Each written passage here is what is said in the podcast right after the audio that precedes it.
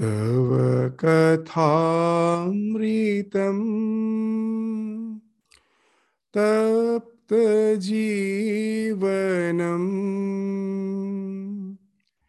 कविभिरीडितम्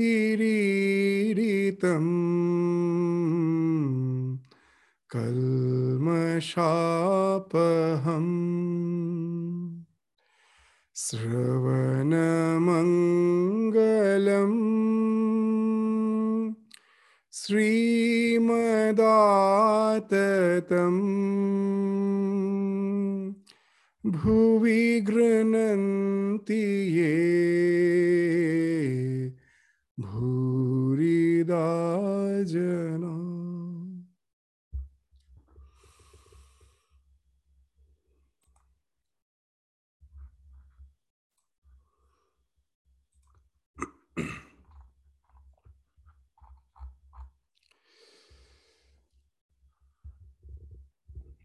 So, as in the last class, we were just saying that Sri Ramakrishna is indicating that how painful it was when he was in Kashi.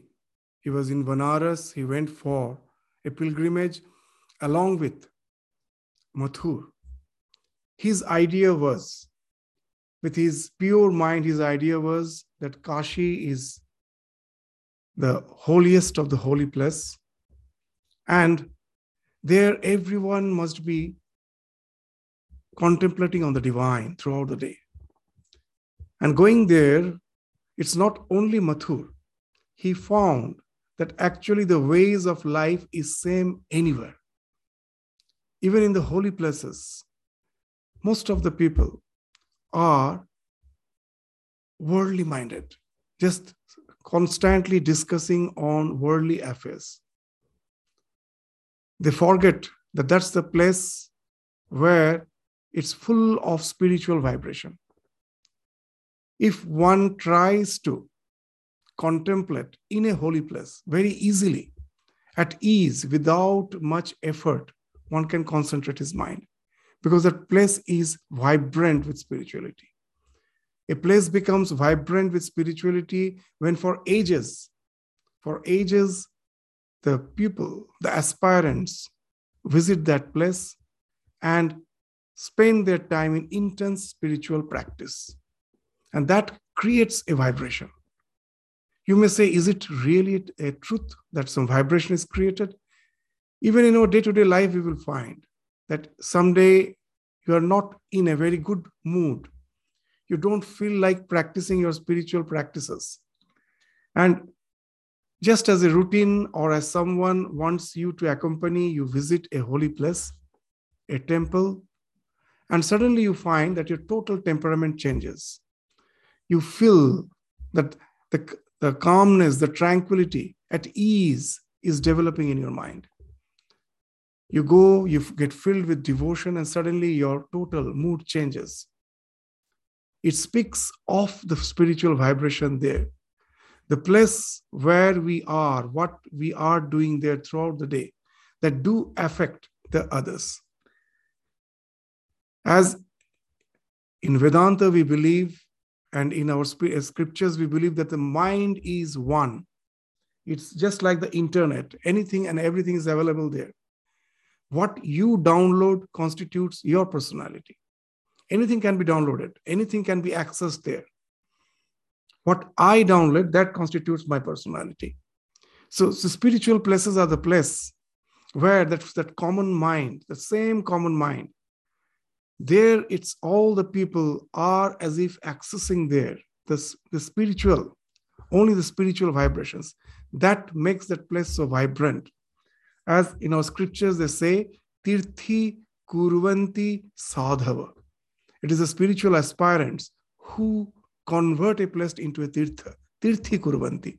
It's not that a spiritual place has been made in the heaven and thrown on the earth. It's not like that. It has been created. It's we, the humans, who created. And that's why we were mentioning that in a spiritual place, in a pilgrimage, if we resort to spiritual practice, the results will be tenfold because you are availing the spiritual vibrations there and at ease you progress. And if we are doing the contrary, discussing worldly things, engaged in worldly affairs, then the things which as such may not harm us when we are just going through our daily course in our place of place, in our place of residence.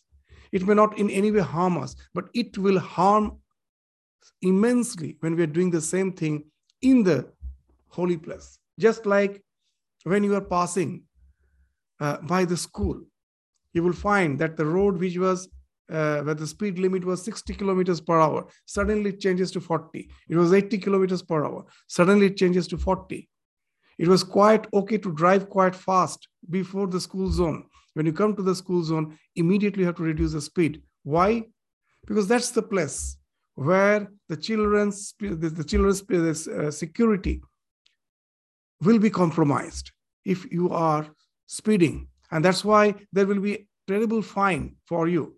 The same way the spiritual place the things which are quite okay when you are at household is something very very a grievous offense when you are doing those things at a spiritual place because you are destroying the vibration there. You are polluting the vibration there.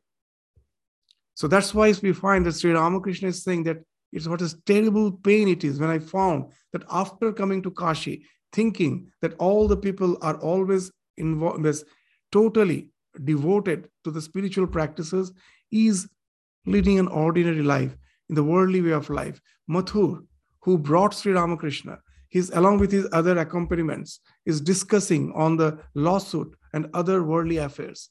And that pains sri ramakrishna so much that he cried to the mother oh mother why you brought me here? So next he's in his words as a continuation what he's saying that that doesn't mean that he is decrying the holy place. The holy place do is a, has an importance a significance. It has a great role to play our spiritual life that was being indicated by Sri Ramakrishna in the next paragraph. But one undoubtedly finds inspiration in a holy place. I accompanied Mathur Babu to Vrindavan.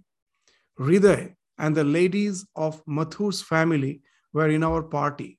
No sooner did I see the Kaliyadaman Ghat than a divine emotion surged up within me. I was completely overwhelmed. Hriday used to bathe me there as if I were a small child. He was so full of divine inebriation that he couldn't take care of his own uh, daily course. That's why Hriday used to bathe me as if I were a small child. He had no capacity to undertake his daily routine. He was so oblivious of the surrounding. So, this is a very int- interesting thing. The one who is spiritually evolved, they're very sensitive that even we in the holy place may not feel that vibration. They feel it very intensely. It's very interesting. The Vrindavan was lost. If you just read the history, no one knew where the Vrindavan was. It was lost in history. It was total, it became a, uh, it was a forest, bushy area. Chaitanya Mahaprabhu, when he was touring across in this around India before he settled in Puri, uh, Jagannath Puri. After taking sannyasa, he was traveling all around India. He went to the south. On his way back, he went to the North India. And when he was in the so called place called Vrindavan, he had this intense spiritual this uh, what you say that ecstasy. In all the places the which was related to krishna's lila he visited and because of that spiritual inebriation which he had he could easily decipher discover that where krishna actually had played this divine play. The govardhan mountain the this Kaliyadaman Ghat and all these places related to Krishna's life which was lost in history. It is Chaitanya Mahaprabhu who was going there and he felt the tremendous, that intense spiritual vibration there. And that's how the entire Vrindavan was rediscovered. If you uh, just read the history, you will find that how Vrindavan was rediscovered. So even in the life of Ramakrishna, there's a very interesting story. When Ramakrishna visited Navadvip, he had an impression that as is the the Gaudiya Bhaktas, the devotees of Chaitanya, they call the Gaudiya Bhakta. Chaitanya Mahaprabhu was called Gaur, as he was a very, very golden complexion. That's why he was called Gaur. And his devotees are called Gaudiya, Gaudiya Sampradaya. So these Gaudiya Sampradaya devotees, they consider Jagannath Maha, eh, they consider Chaitanya Mahaprabhu as an avatar, as a divine incarnation. And his birthplace was Navadvip. Before going to Puri, his, he had his, the, before sannyasa, lot of divine place he enacted there. So when Ramakrishna visited that place, he felt no as such divine inebriation. He saw, he was in his own words, he saw the image of Gaur Nitai, Nityananda, his associate, and Gauranga Mahaprabhu, their wooden statues everywhere. And he found no such vibration.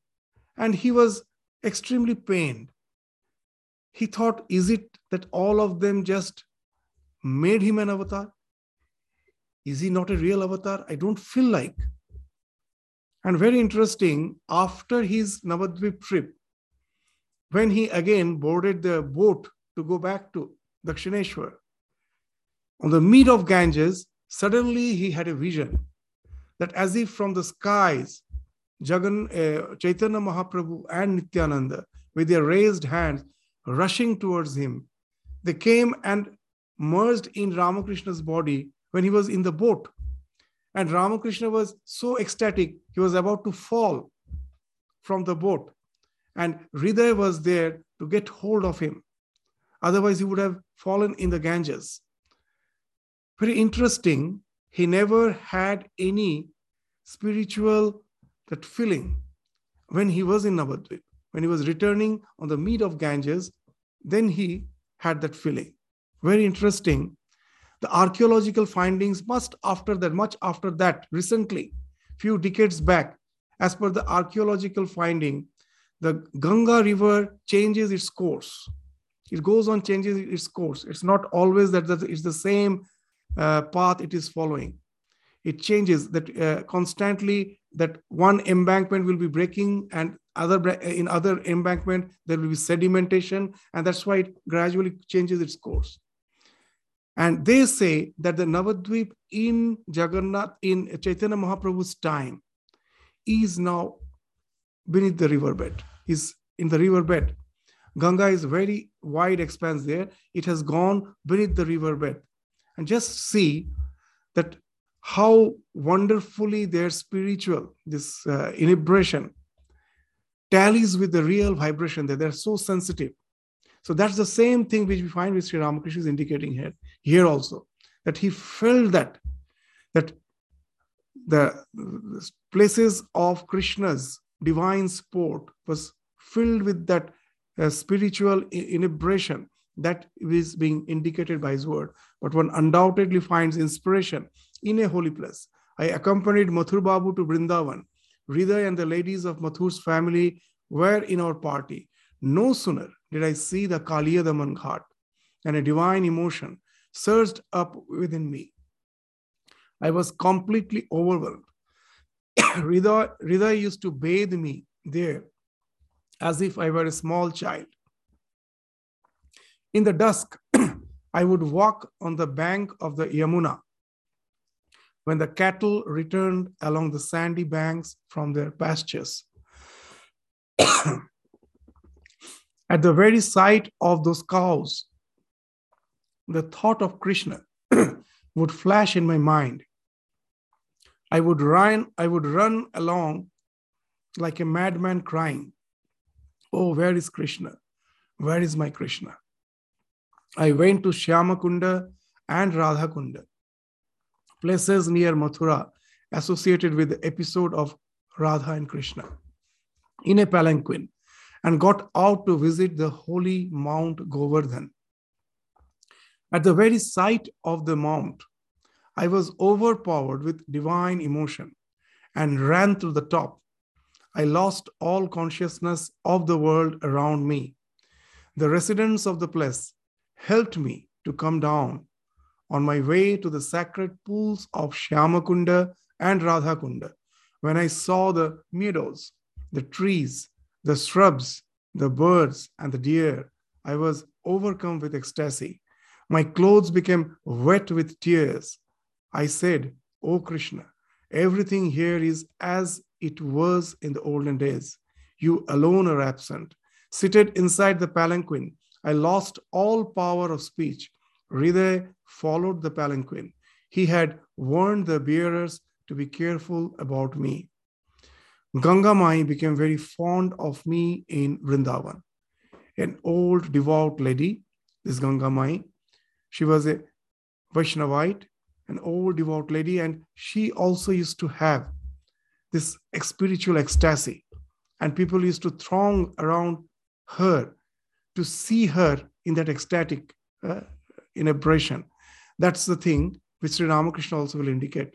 And Sri Ramakrishna was very fond uh, that of Gangamai, and Gangamai also was very fond of Sri Ramakrishna.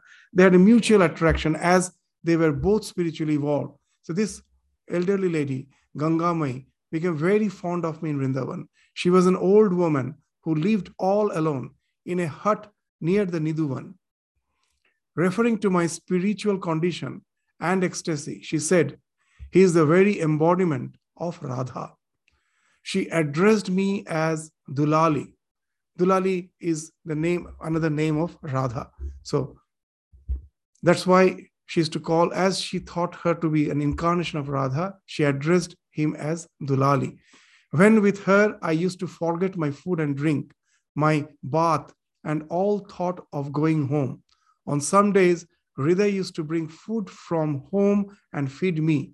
Gangamai also would serve me with food prepared by her own hands. Gangamai used to experience trances. At such times, a great crowd would come to see her. To see her. One day, in a state of ecstasy, she climbed on Hriday's shoulders. I didn't want to leave her and return to Calcutta.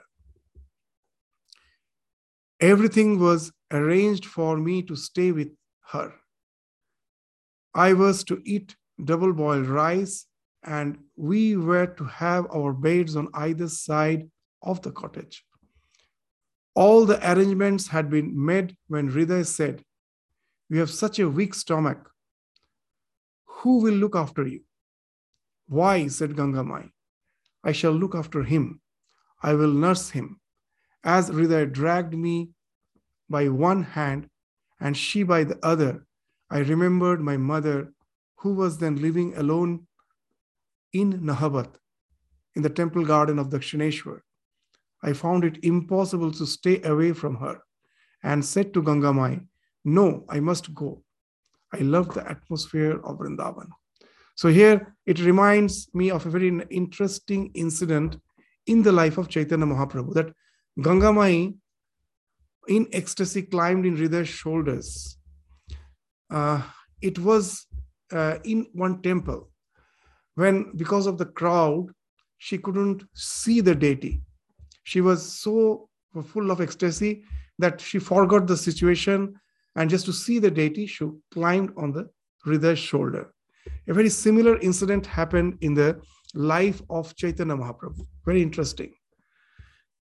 If you go to Jagannath Puri, that in the end of the Nat Mandir, there is the uh, this Gopuram, the Stambha. Now, Mahaprabhu never used to go near the deity. He used to get so full of divine ecstasy that she, he couldn't uh, keep his uh, consciousness. He used to just swoon, he used to become unconscious. So, just to maintain his uh, what you say this uh, uh, this normal state that he shouldn't get too much overwhelmed. He used to always stand on the rear end of the nat mandir and he will just keep one of his hand on that pillar. And for hours together he will go on just looking at the the deity of jagannath mahaprabhu with just constantly it was a, his daily routine. And one day there was a huge crowd and almost a similar incident happened that an elder lady was not able to see the deity because of the crowd. And she was totally oblivious of the surrounding and she climbed on chaitanya mahaprabhu's shoulder just like the way gangamai climbed hriday's shoulder to have a this look of to just have a darshan of jagannath mahaprabhu. And seeing the lady climbing jagannath mahaprabhu's the shoulders the associates of the, the sevaks of Chaitanya Mahaprabhu, they come running. They were about to reprimand that lady. And in the meantime, Mahaprabhu's that uh, he was in Bhava Samadhi. He came down when someone when that lady got up on her shoulder. Naturally, he was a bit distracted. He came down from that state and he desisted the others from just disturbing that lady. Mahaprabhu, with folded hands, what he said is something wonderful that the devotion which you have, that's the thing I yearn for. The Lord has never given me that devotion. Just see that how their perspective changes. Seeing that Mahaprabhu being a sannyasi would never touch the question of touching, they would never even be in association with the ladies. In those days, the rules of sannyasa were very strict. And here, when in an ecstatic mode, a lady has climbed on a shoulder, he is giving, appreciating her devotion. He found, he understood that she was totally oblivious of the surrounding. It was not that she did it consciously.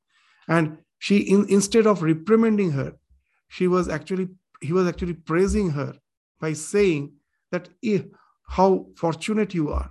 The Lord has never blessed me with that type of devotion. So that's the divine ecstasy which we find uh, in a devotee. That Ganga Mai also is so ecstatic. And Ramakrishna finding someone of that intense devotion, he also wanted to be in association with Ganga Mai. He planned that he will, as Ganga Mai insisted, he planned that he will stay with her and con- and just continue her uh, his uh, the, what you say the spiritual his spiritual journey was over continue his days in association with the devotees of Brindavan.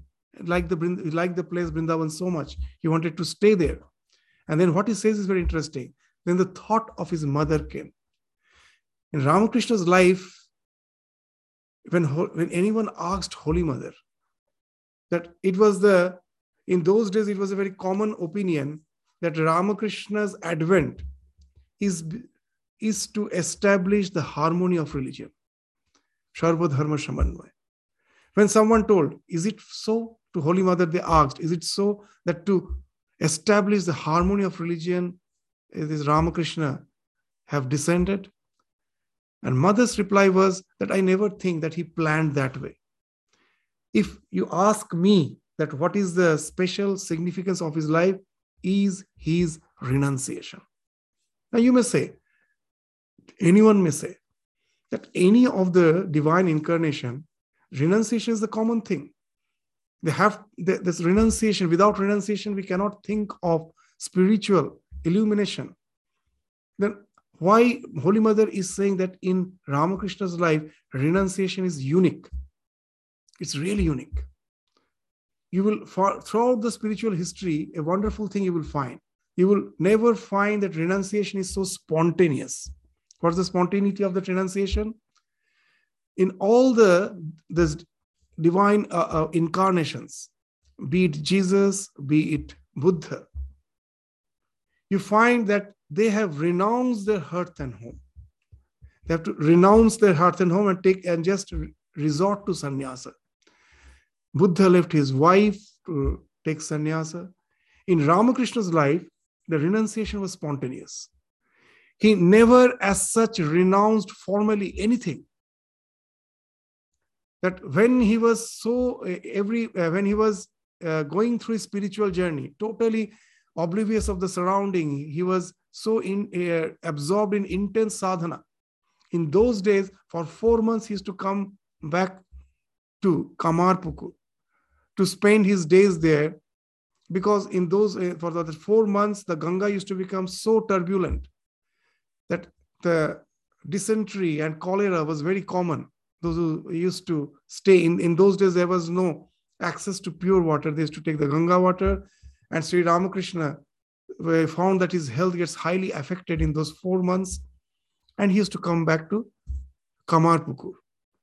And that's when the mother chandramani devi of the biological mother of Sri Ramakrishna, seeing that Ramakrishna is apparently appeared to be like a mad person, and all the villagers they advised that give him on marriage, just let him be married, and then somehow his mind will come down to the worldly affairs. And when it was proposed to Ramakrishna that you should marry, immediately agreed.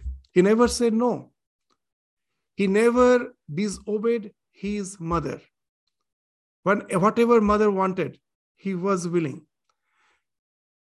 But you just see the renunciation. Tremendous that everything that, uh, that he was married, he was as such, like any other uh, householder, but in no way he lived, he lived a householder's life.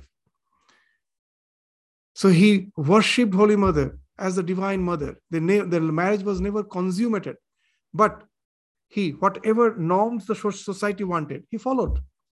He never formally forced renunciation. When he took sannyasa, when in Dakshineshwar, very interesting, he was staying, he was, when Totapuri came, formally he took sannyas.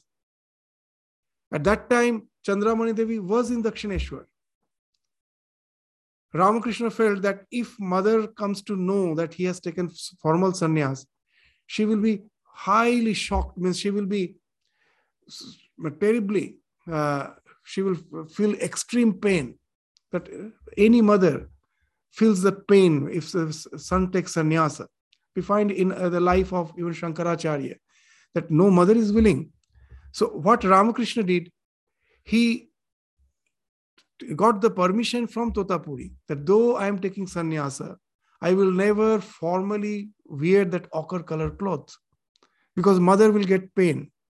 Just see that renunciation was so spontaneous. He is following the norms of the life. Here also we find the same thing that when Hriday pointed out, he forgot because of his divine inebriation, he forgot that mother is there at Dakshineshwar. If he doesn't return, he will be extremely pained. And when Hriday just mentioned that about the mother, that though he had that intense desire to continue his stay in Vrindavan, immediately, immediately changed his resolution.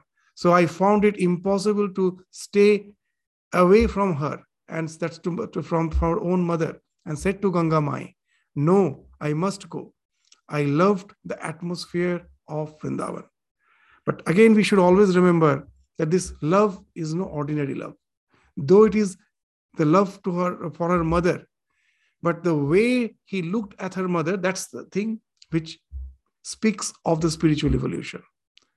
When, if you, as just to uh, recollect, we all know the uh, this incident in the Ramakrishna's life that one day when Holy Mother, she was a young lady that time, she was uh, hardly in her teenage, she was 18 or 19 years old, she was just in the advanced teenage and she was massaging Ramakrishna's feet in Dakshineshwar. And then Holy Mother from behind her veil asked Ramakrishna that, How do you look at me? Says, What's your attitude towards me? And Ramakrishna's reply was wonderful. The mother who is in the shrine, in the, of the shrine of Bhavatarini, the mother, the same mother is my biological mother, the Garbhadharini. And it is the same mother who at present is massaging my feet. It is the same mother who is massaging my feet. He is the same mother who is the biological mother, it is the same mother who is the, in the temple of the Bhavatarini. So these are the uh, things in Ramakrishna's life which we have to always keep in mind that renunciation is an attitudinal change, is an attitudinal correction. It doesn't speak of what we are doing physically. Sometimes we find with all our so-called uh, physical physical observations, our mind is not pure. The mind is still dealing in the worldly ways of life. Externally, we may just uh, make a show of religion, but the mind is not reformed. That's why Swami Vivekananda used to say a very wonderful thing. What he used to say that throughout the world, so much effort we make as each and every individual make. What's the effort? To show others that I am a good person, I'm a holy person. We make a show. So much effort is behind that to show others that I am a good person. And then Swamiji is saying that if the same effort, that so much of effort we make to show others that I'm a good person, if that same effort was directed to really become good, the world would have transformed. That instead of just showing, it would have really tried. So that's the thing that there's a common uh, way of saying in, in Bengal that sadhu hobe sadhu সাজবে না গৃহী সাজবে গৃহী হবে না that always pretend to be a householder never become a householder and be a holy person. Don't pretend to be a holy person. We just do the opposite. In the ramakrishna's life that's the thing. There were so many incidences in his life that people came to dakshineshwar hearing that there's a prof, that there a paramahamsa stays. And ramakrishna was plucking flowers in the garden. And these people who came in search of Ramakrishna, thinking him to be the gardener, asked him, Where is Ramakrishna? Because there was no external sign. There was no external sign of a holy person. Just like a normal person, he used to wear a white cloth, sleep in bed, wear slippers. So he was just like a normal person. So that the transformation was something within. So Sri Ramakrishna used to, he used to sometimes uh, just jokingly uh, say that they come to see the Paramahansa. What do they think? That being as a, Paramahansa should grow two horns so that the people can recognize him as a Paramahansa? That's the trend. Sri Ramakrishna always used to say that where in the gospel, in one place, he has cautioned us that if you see a holy person with a hoarding, sitting with a hoarding, uh, that with all signage and all advertisement, never believe him. So religion can never be a show. Sometimes we just Uh, show, make a show of religion. Religion is an inner transformation. It's a change of your total paradigm. It's a change of your attitude. It has nothing to do with your external appearance. So that's the thing which we find so wonderful in Ramakrishna's life. The renunciation was spontaneous. He's following the norms of the society, performing his duty, that taking care of her mother, but at the same time he's detached. Detached, not that that he has no feeling for the mother. He do have respect, adoration for the mother, but not as the biological mother, as the divine mother. It is the divine mother who is just uh, finding expression as her mother, is manifested in her biological mother. That's why we find if just uh, even in the few classes back, we were in this this uh, our M, the author of the gospel, who used to believe in the formless aspect of the divine. And when Ramakrishna was indicating, it is so difficult to meditate on the formless aspect.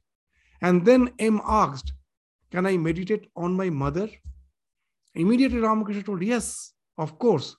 And then the second line, if you remember, we just read it few classes back think the divine mother they think your mother the divine mother has manifested as your biological mother. Don't think the biological mother as biological mother and worship her.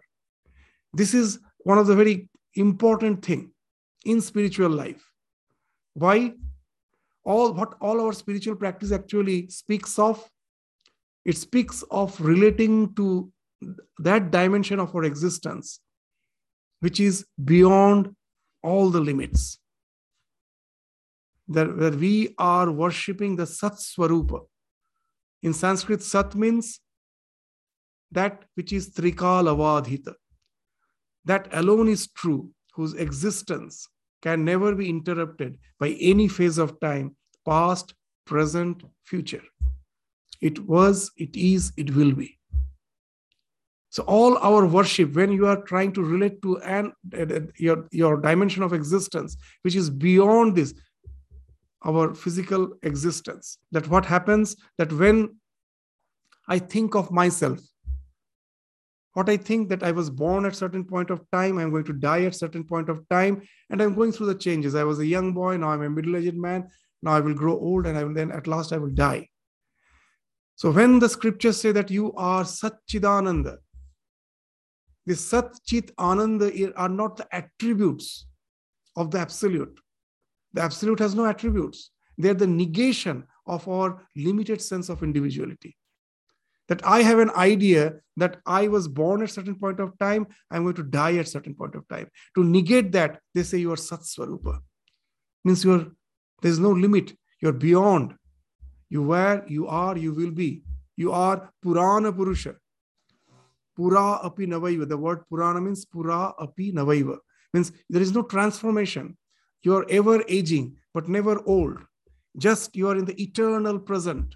That's the Satswarupata then is it something jada that somehow the jada has conglomerated and as sometimes the shallow science says not i won't say the science says because science now those who are really diving deep into the science though they may not proclaim that consciousness is there as the foundation of the existence but they will never say that it is the matter and matter alone from which the consciousness has evolved there's a big question mark there so the scriptures say that our, our uh, uh, this Vedas, the Vedantas, what they proclaim, that Sat Swarupata, which is eternal, which is the core of our being, is Chit Swarupa, is consciousness.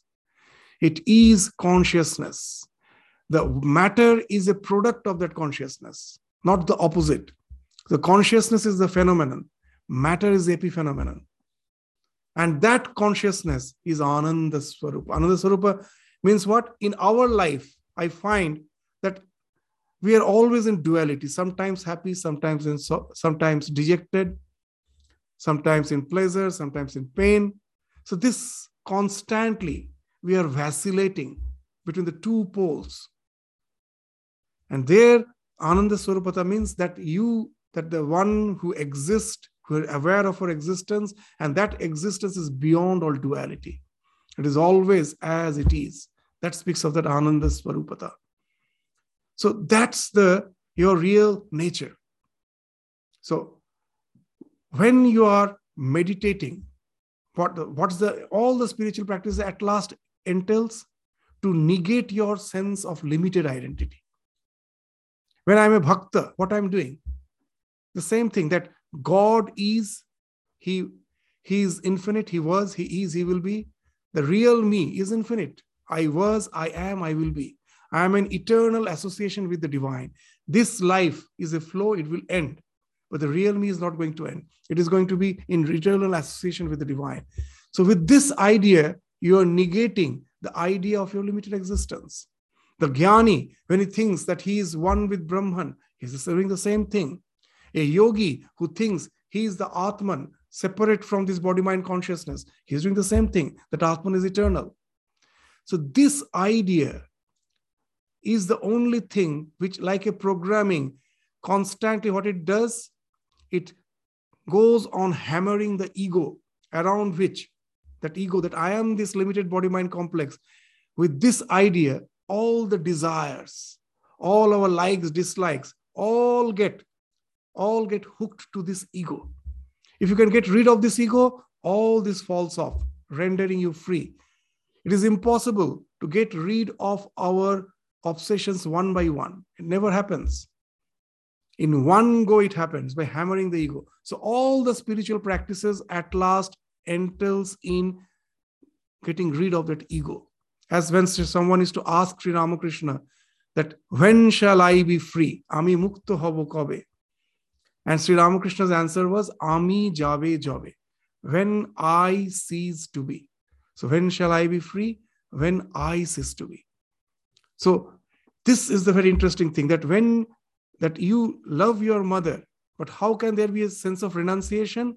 That's the idea that love the mother, love your mother, love your father, love all your relatives, but not as a person of flesh and bone. It is the divine who has incarnated in that person. There are so many interesting stories, even in the life of Swami Vivekananda. After Swami Vivekananda passed away, his uh, uh, there's a Miss uh, Josephine MacLeod. She used to consider herself as Swami Vivekananda's friend, not as just as a disciple. Though she was a disciple, but you know that like Sakha Bhava was there. When uh, Swami Vivekananda passed away, she visited Belur. There are very interesting stories that it was afternoon. The temple, this, uh, this uh, Swami Vivekananda's bedroom is still maintained, just as it was in his last day. So they still maintained. So it was closed. Now, MacLeod, when he came, it was afternoon, it was closed. And when he asked that uh, to open that room so that he, she can go uh, in, the one who was the attendant, he told, Now I cannot open. It's only in the afternoon I can open it when it's time. And she scolded him. For me, when Swami was living, there was free access for me. There was no such uh, fixed time. Any time I wanted, I could visit. And now you're saying I cannot open the door. So he was bound to open. He opened the door. And now he was just entering with the slippers, with the shoes. We were again the sevak told, wait, wait, wait, please open the shoes. Again he got a scolding. That when I Swamiji was alive, he never asked me to open the shoes. Who are you to ask me to open the shoes? So she that was her attitude.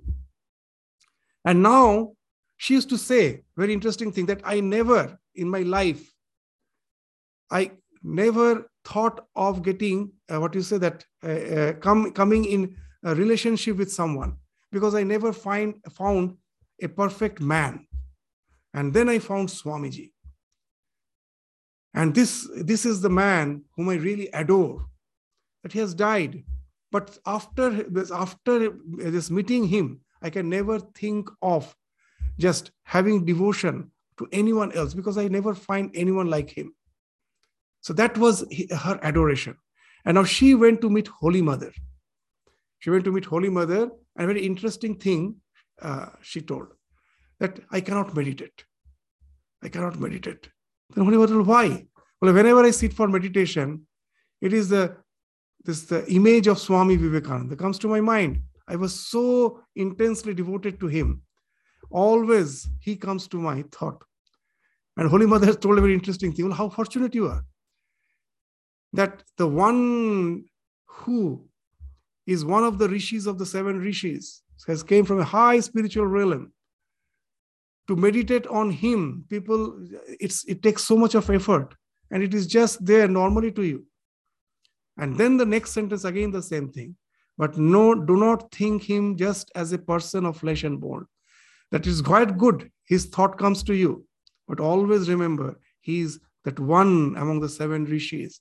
He has came from that the realm of formless so that divine this this is the thing which is very important. And why we are stressing it so much? Because in our present day sri ramakrishna used to say that kolite annogato pran. In kali yuga that our entire life is as if on food. Without food we cannot survive. Many translate it while saying that previously people used to fast a lot. For days together they will do meditation and they will they can fast. And nowadays we have become a weakling. But that's the not the real meaning. When the annagata pran has a total different meaning. It's a very interesting meaning that you just see that how the civilization grew. It's a big paradox that we were all hunters. Our predecessors were hunters or food gatherers. They used to go to the forest collect fruit and there was no laser. Every day they has to go out they were able to meet the challenge come back whatever food they get. With that they feed themselves. Again they go next day. Even if in the present if you go to the tribal world that's the thing which is still going on. The thing started changing when we learned agriculture. With agriculture the laser came. That for a certain part of the year we just produce the food. From gatherers we became the producers and now we are sufficient. We just stored them. Now rest of the year we have sufficient leisure lot of time. And that's how the civilization grew that yes that as i have leisure to keep myself engaged i need arts i need spirituality i need uh, culture all those things developed. That music arts everything developed. That yes i have no sufficient thing but uh, in free time what to do so to keep yourself engaged, these things develop. And so they were paid for that. So you have to, you don't need not have to take care of agriculture. We are taking care. You are the one who developed this art so that you can entertain us. So that's how the cultures developed. So there, so the, any civilization speaks of lot of laser, and it is in the search of laser we are all our inventions are going on. It is just in search of leisure, you have the washing machine. It is in search of leisure, you have the dishwasher. It is in search of leisure, you have all the gadgets. And just see the paradox. I have no free time. With all the so-called gadgets, which were is a product of my search for leisure. At last, there is no leisure. The even few decades back, very interesting, that it was I who used to decide how much I will work. I don't want to work for this uh, what you say that extra hours. Uh, so i don't want extra bonus or extra allowance. I want to just stay with whatever salary i get the small salary. I want to give but now there's no such option. Either you work with this overwork or you don't get work at all. So Kolite Annagata Pran means a very different thing. That from morning till night, you have to be totally involved with life to earn your bread. Otherwise, you cannot earn. So, where is my this chance for spiritual practice? We're saying all these things to just show the significance of Ramakrishna's life. He came to show this that when there is no such scope to allot some extra time or uh, some separate time for spiritual practice, you just have to change your attitude. Whatever you do, do it with the idea of worship, that you are not dealing with ordinary human beings. It is the divine who has incarnated as all your relatives, as all your kith and kin. And it is by serving them, you're serving the divine. And that way, your day to day life can become a 24 by 7 spiritual practice. Why all those things we are saying? Because when we read this line, that Ramakrishna, just hearing of the mother, is coming back to the temple garden immediately we may confuse by thinking that he is just like an ordinary man attached to his mother. It's no, not such. It's the mother on whom he sees the divine mother. And it is with that sense of worship, he has a sense of his, his sense of duty is from that sense of worship with which he is going back. And it speaks of the spiritual journey of the present age. I simply cannot be a heartless person and just relinquish my all my responsibilities in the name of spirituality. There are many people who, in the name of spirituality, can be extremely heartless. So that's no spirituality at all. It's just running away. It is just running away from your uh, from your challenges of life to find security zone. In the name of spirituality, we are resorting to our comfort zone, our, our security, our own security and our own comfort. It is extreme, abject selfishness. That's not spirituality. Spirituality is not to run away and get cocooned. It is to face the challenges of life with a total different paradigm. And that's what Sri Ramakrishna's life and his each and every word actually indicates to that. Sri Ramakrishna, uh, now, so let us proceed to the, uh, the next paragraph. About 11 o'clock, the master took his meal, the offerings from the temple of Kali. After taking his noonday rest, he resumed his conversation with the devotees. Every now and then, he uttered the holy word Om or repeated the sacred names of the deities. Tuesday, October 24, 1882, it was 3 or 4 o'clock in the afternoon. The master was standing near the shelf where the food was kept when Balaram and M arrived from Calcutta and saluted him. Master to Balaram, well, can you explain the state of my mind? Once I was going from Burdwan to Kamarpukur in a bullock cart when a great storm arose. Some people gathered near the cart. My companions said they were robbers. So I began to this Ramakrishna like a child who is saying something interesting. So I began to repeat the names of God, calling sometimes some Kali, sometimes some Rama, sometimes some Hanumana. What do you think of that? So it's very, it appears to be funny, uh, just as if which name will work, he doesn't know. He's taking, so the, the, our M is just saying, just commenting, was the master hinting that God is one, but is addressed differently by different sects? Master to Balaram, Maya is nothing but woman and gold. A man living in its midst gradually loses his spiritual alertness. He thinks all is well with him. Then he gives a very, very blunt, uh, what you say, that example, so that it's, it strikes our mind. It kicks us. The scavenger carries a tub of night soil on his head, and in course of time loses his repulsion to it. So we get involved in this worldly way of life and think it's quite okay, just like a scavenger carrying a tub of night soil on his head, and in the course of time loses his repulsion to it. One gradually acquires love of God through the practice of chanting God's name and glories. One should not be ashamed of chanting God's holy name. As the saying goes, one does not succeed so long as one has this, these three shame, hatred, and fear. In Bengali, it's a, a very nice, uh, what you say, a, a proverb.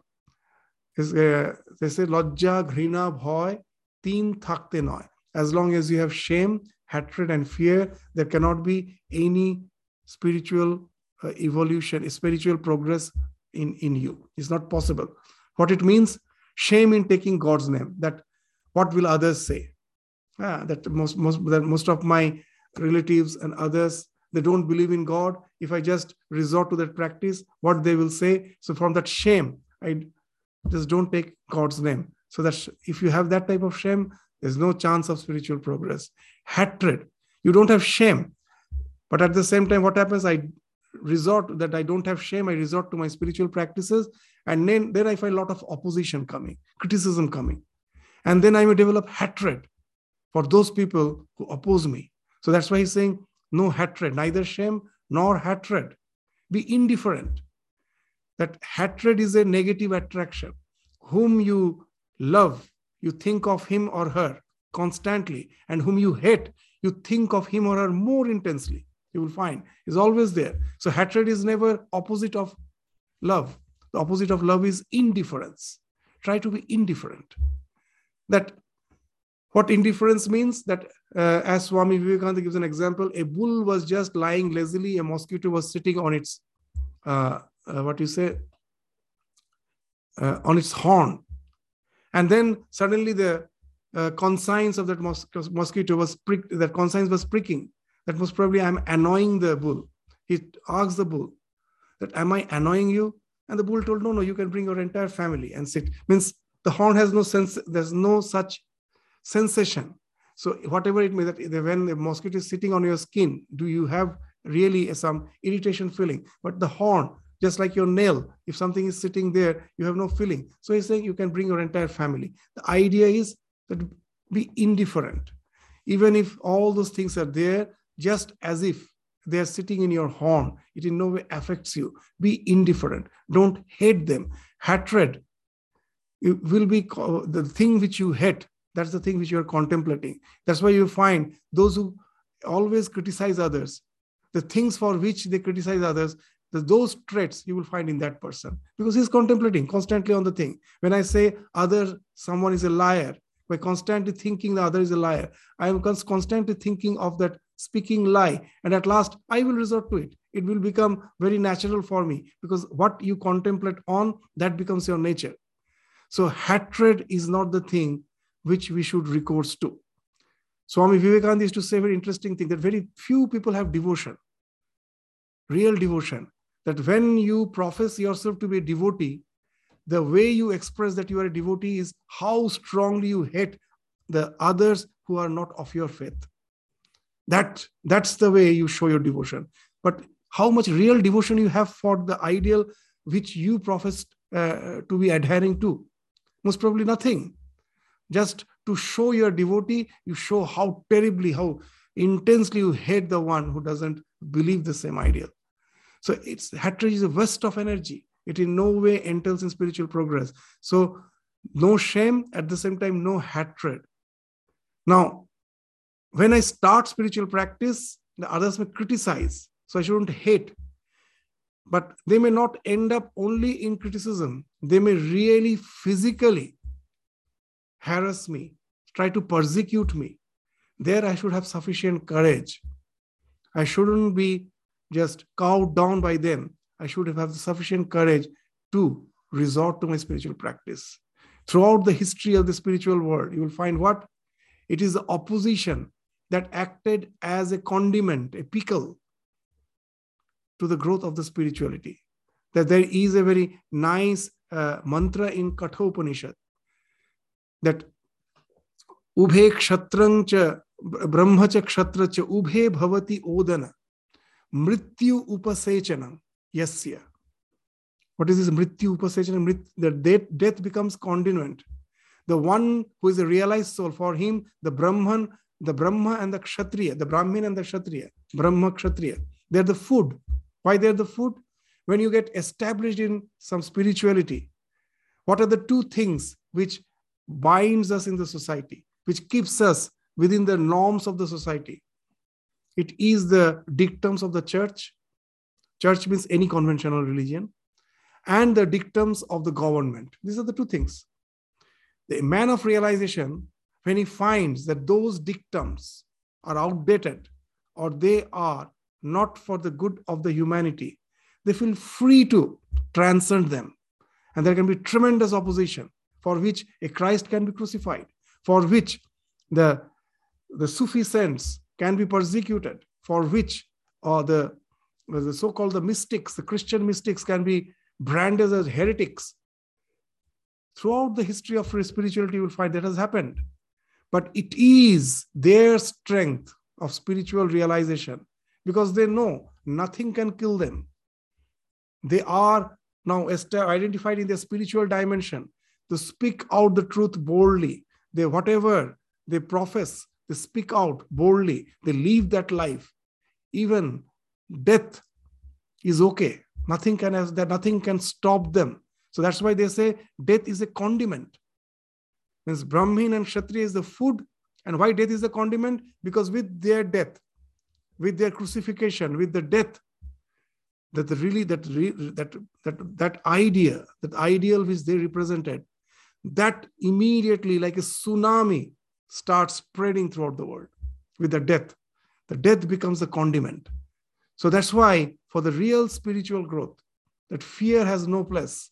So that's why he's saying lajja, grina, bhoy, shape, shame, hatred, fear. As long as this three is there, one cannot succeed in the spiritual life. So one should be beyond that.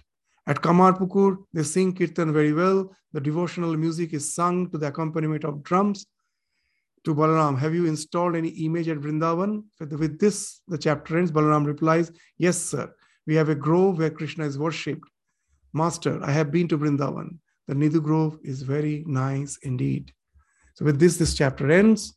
So for the time being, the we will uh, this uh, discontinue with the, this gospel class on Tuesday, and on Thursday, where that our uh, class on uh, Mundaka Upanishad will be over just uh, in another few more classes. The last chapter is remaining. Once Mundaka Upanishad is over, we will continue the gospel on Thursdays. So, with this, we stop our discussion on the gospel of Sri Ramakrishna for the time being. Thank you all. Namaskars.